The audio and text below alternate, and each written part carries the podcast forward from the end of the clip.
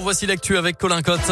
Bonjour Colin. Bonjour Mickaël, bonjour à tous. À la une de l'actualité ce matin, la fin du port du masque pour les élèves de primaire dans 47 départements, notamment en Saône-et-Loire, département où le taux d'incidence est inférieur à 50 cas pour 100 000 habitants depuis au moins 5 jours.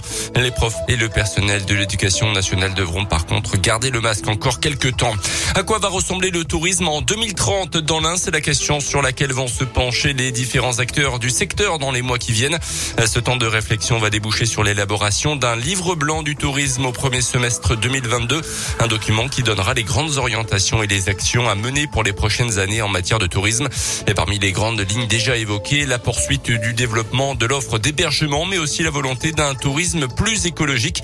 Damien Abad est le président d'un tourisme, l'agence de développement touristique du département de l'Ain. L'enjeu de l'écotourisme, c'est le tourisme durable, c'est de faire en sorte qu'on respecte notre environnement, qu'on explique les bons gestes également et qu'on préserve tout simplement notre nature et nos paysages et qu'on construise des projets à caractère écotouristique à partir d'énergies renouvelables, à partir de mobilité douce également. C'est tout l'enjeu qu'on aura dans les prochaines années. Euh, des projets de mobilité, de tourisme fluvestre également qui nous semblent importants. C'est des projets aussi de découverte et de pédagogie dans la forêt avec euh, les via ferrata, mais aussi avec des parcs aventures à, connotation justement écologique. Ça peut être aussi tous nos projets qui visent sur le plan vélo également parce qu'on a la volonté de travailler la stratégie vélo et puis la préservation tout simplement de la nature avec le développement de zones espaces naturels sensibles. Le dernier livre blanc portait sur la période 2016-2021 avec euh, comme idée centrale d'installer le tourisme comme une économie à part entière dans le département de l'Ain avec cinq axes forts, la mise en avant de pôles phares, la mise en tourisme des sites, l'offre de séjour, les filières thématiques comme le golf ou le no-tourisme ou encore l'hébergement.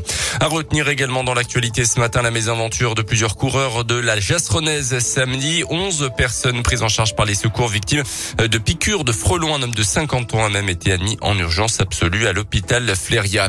Cinq départements vigilance orange, pluie et inondation ce matin. L'un est en jaune comme le Rhône et l'Isère. Les Bouches du Rhône sont même en rouge à partir de cet après-midi. Pour l'instant, euh, pas de gros dégâts à signaler euh, dans l'un, hormis cette infiltration dans la basilique d'Ars sur Formant.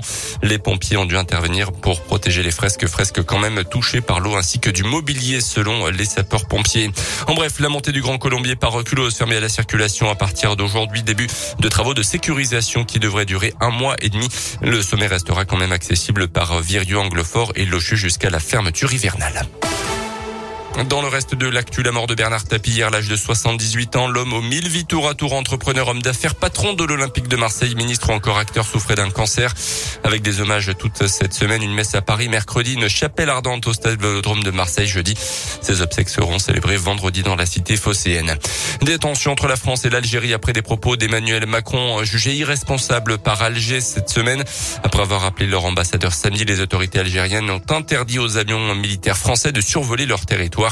Le chef de l'État avait expliqué ce week-end que l'Algérie s'était construite après l'indépendance sur un système politico-militaire.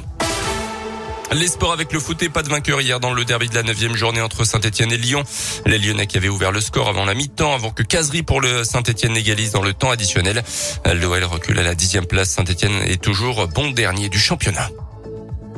Merci beaucoup Colin. Prochain scoop info dans 30 minutes.